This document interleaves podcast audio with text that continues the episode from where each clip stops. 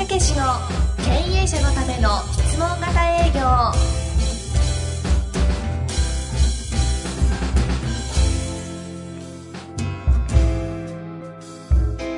青木武史の経営者のための質問型営業では、営業で成功を収めた組織の事例をもとに、営業セールスの最強集団を育てる理論やノウハウを解説いたします。組織の現場で培ってきた実践的な営業教育の手法はもちろん、企業風土さえも変えてしまう教育手法を出し惜しみなくお伝えします。それでは本プログラムをお楽しみください。だいじゅういっかい、経営者のための質問型営業。青木先生、よろしくお願いいたします。はい、よろしくお願いいたします。さあ、久々の経営者のための質問型営業になります ね, すね、えー、今回はあの質問がね、来てるということで。そうなんですよ。で、急遽ね、こういう形でまたお話しさせていただこうということなんですけどね。ですね。というわけでですね、早速、はい、今日は質問に入りたいと思いますが、よろしいですか？えー、どうぞ。いきたいと思います、えー。製造業の社長さんからご質問来ています。はい、青木先生、経営者のためのポッドキャスト聞かせていただきました。ありがとうございます。どの話も本当に引き込まれるものばかりで、早速当社でも社員にマスター編を聞かせ、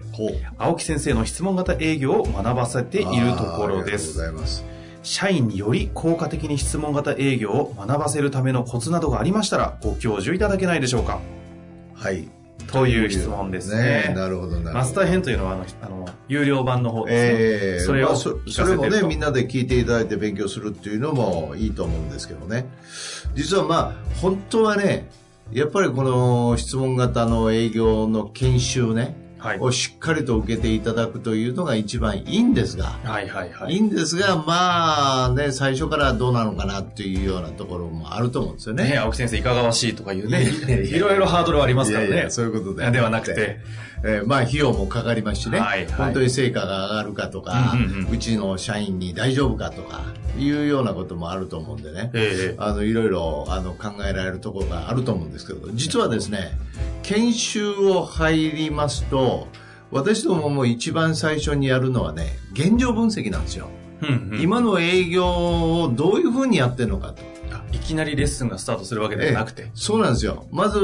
社長、それから営業担当の幹部の方、うん、そういうところの状況を聞かせていただいて、そしてトップセールス、その会社の営業というもののヒアリング、それからもう一つ成果の上がってない方のヒアリング、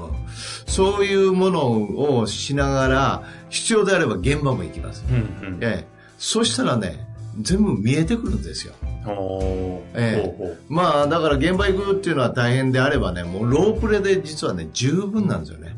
ロープレでそこの会社の現状が見えるんです。そうそうそう。そしてそれをどう対策を打てばいいのか、どういうふうに手直しをしていばいいのかということを実はお伝えしてスタートするんですよ。うーん、えー、ってことは、いきなりこう質問型営業の講義とかが大事なのではなくて、そこは要なんですが、その前の、えーそうそうそうそう。分析みたいなことがしっかりされた上で質問型営業が乗っかってくるということなんですね。そういうことなんですよ。ええ、あるいはその皆様を全員集めていただいて、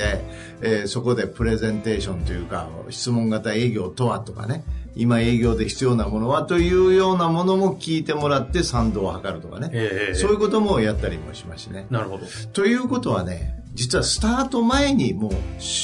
こう非常に重要なポイントがあるんですよ。なるほど。でもそこだけは、ええね、マスター編だったり ディーブイディー も出されてますし、ポッドキャストでもね、いろいろ配信してますけど、えー、つまりね、現場なんですよ。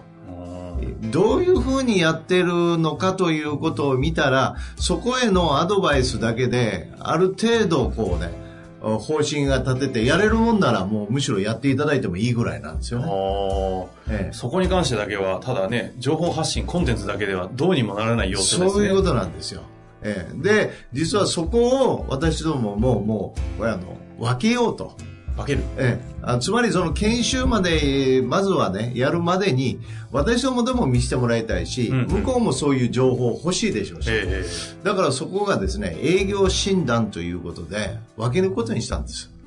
あ、一般の方に、えー、その費用ももう本当に安くって、えー、私どもがお伺いして、うん、状況を聞いて、今の現状こうですと、こういうふうにしていけば質問型営業とかあるいは営業が良くなってきますよというアドバイスをしたり、そういう診断書を差し上げるようにしたんです。ああ、まあ俗に言うならこうスポットコンサルみたいな感じで、現状解析のとこだけを、あの今までまとまったのを切りで分けて受け入れるようにしたってことですか？そうするとね、例えばマスター編聞くだけでも随分変わる。確かに。でしょ？それは本当そうかもしれないですね。えー、それから私どもでも ディーブイディー ということで企業用のね、そういう私が行かなくても、えー、その ディーブイディー だけで指導マニュアルをしっかりしたもの、私がやってる指導マニュアルをつけてですね、うんうん、自社で指導できるようなことも始めたんですよ、うんうん、だからそういうことの導入においてもまずはそっち側の現状分析っていうね、いう方をやっていただく方がいいと。実際どうなんですか、えー、その企業診断というかその現状分析だけでも、えーこう効果があるぐらいなんかこう分かったりするもんなんですか？そこのパートっていうのはすごい分かると思いますよ。必要であればこの質問型営業でお宅のその記者のね、その営業っていうのはこういう風になりますと言って、私どもで見本もロープレ見本も見せたりもしますし、あ、診断のレベルで、ええ、診断のレベルで、ええ、だからあの違いもうん、分かったりしますよね、えー、だから理論理屈だけじゃなくて、うんうん、もううちは常に実践ですから、はいはい、実践でそのロープレイを見せて違いをこう見せるっていうことも可能です。わずか、えー、ちなみにどのぐらいの時間それは？まあいちにちそのまず活かしていただいて分析させていただくと、あまあ、えー、よん、ごじかんいただくとね、はいいいと思いますし、それからあと報告を持っていくという、いう時間ですね。一回まとめて。なるほど。ええ、だからそこでまた集まっていただくというようなことで、それはにじかんぐらいで、はいはい、もういけると思いますね。あ、じゃあふつかにわたって、いっかいはその現状を把握した上で分析してもらって、そうでふつかめにそのそうそう報告会みたいなのがあって、ええ、うちの会社は今こうなっているって、こういうところに問題があるのかみたいなのが分かってくると、そうそうそうそう。だからもう本当丸々かけるみたいなもんですよね。ええ、めっちゃいいじゃないですか。いいと思いますよ。それは、ええ、うちもやりたいな。うん、でしょええ、だから営業、だいたい見たらね、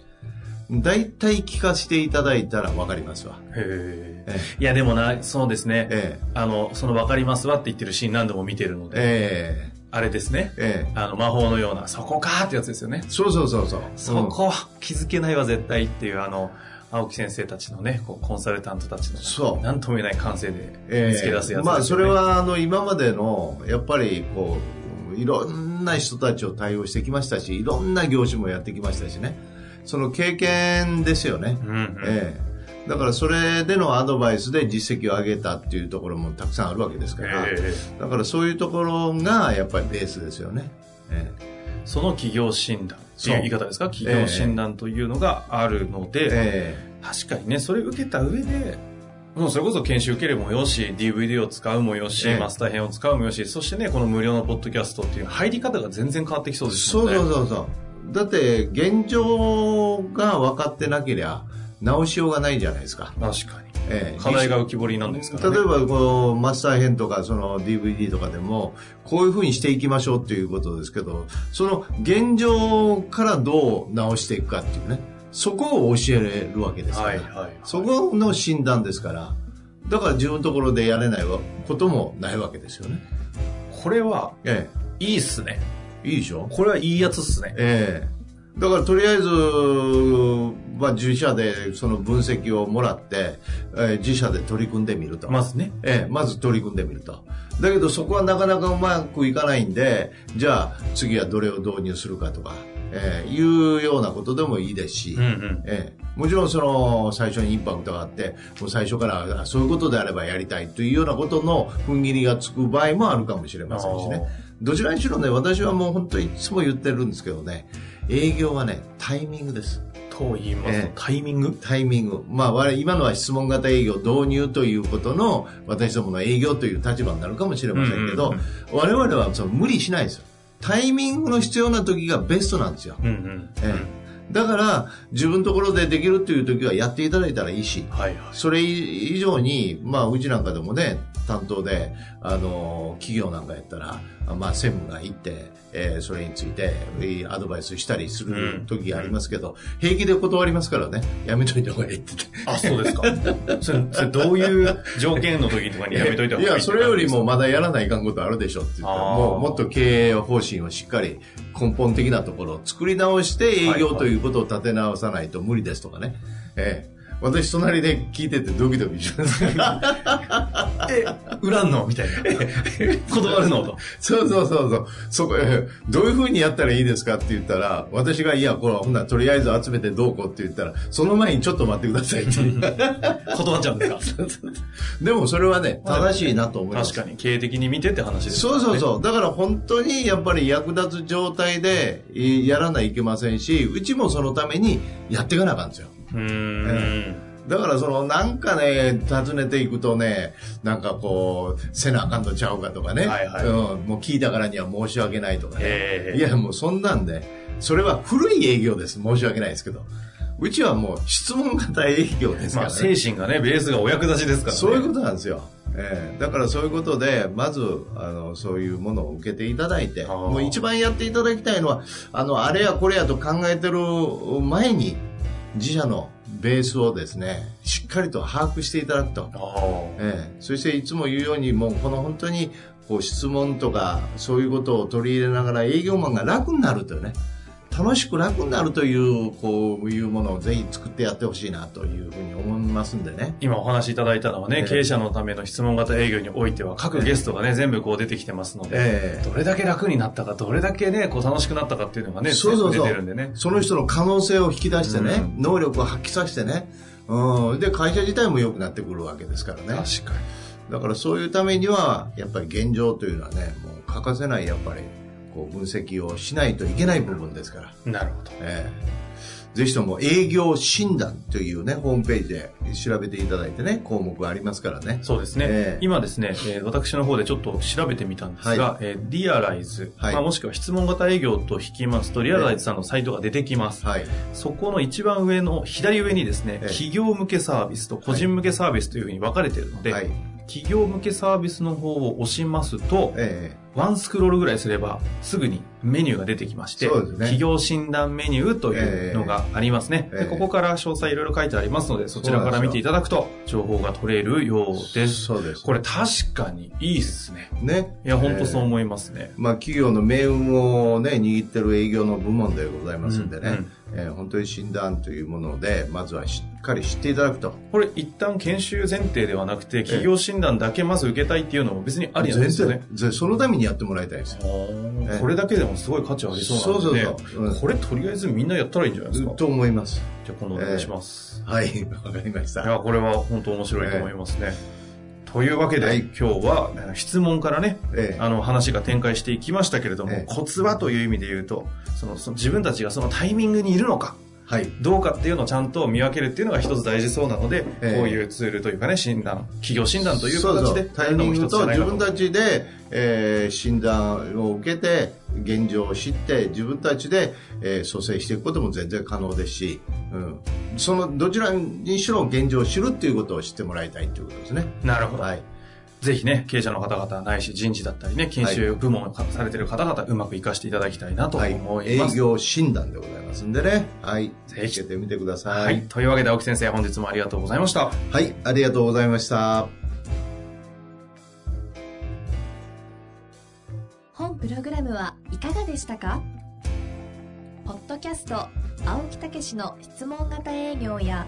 質問型営業マスター編と併用することで社内に営業セールスのプロフェッショナルを育て、強い組織の構築にお役立てください。